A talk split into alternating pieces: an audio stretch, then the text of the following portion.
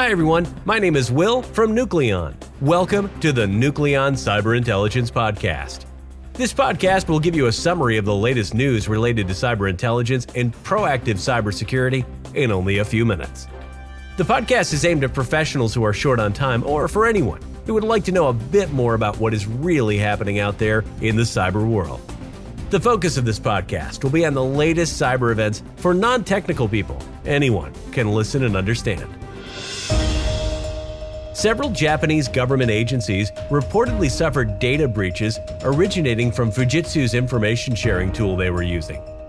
The platform is a cloud based enterprise collaboration and file sharing platform launched in the mid 2000s.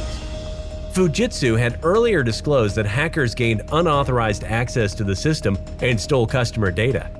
The Computer Emergency Response Team is still investigating and trying to determine if government agencies were targeted or the incident was a software supply chain attack.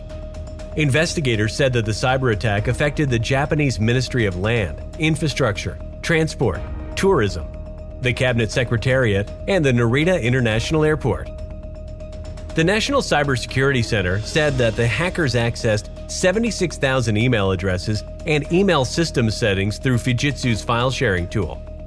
They exfiltrated flight schedules, air traffic control data, and business operations data from the Narita airport.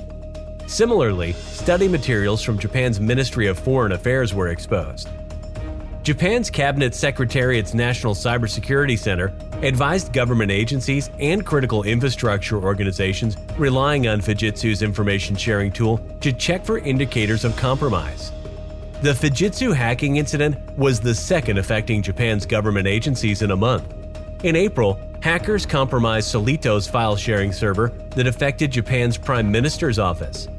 Japan's Chief Cabinet Secretary, Katsunobu Kato, said that cyber attacks on Japan's critical infrastructure were expected during the Tokyo Olympics. He noted that his office was prepared to address such security incidents. This week, the Steamship Authority of Massachusetts is asking travelers to bring cash for tickets and parking as the ferry service continues trying to recover from a ransomware attack customers were unable to book or change reservations online or by phone for the largest ferry service to the islands of Martha's Vineyard and Nantucket after the cyber attack occurred. There is no impact to the safety of vessel operations, as the issue does not affect radar or GPS functionality, the authority said in a statement. The FBI is now taking lead on the investigation, working in conjunction with the Coast Guard and the Massachusetts State Police Cybersecurity Unit. Coast Guard 1st District Petty Officer Amanda Wyrick told the Cape Cod Times.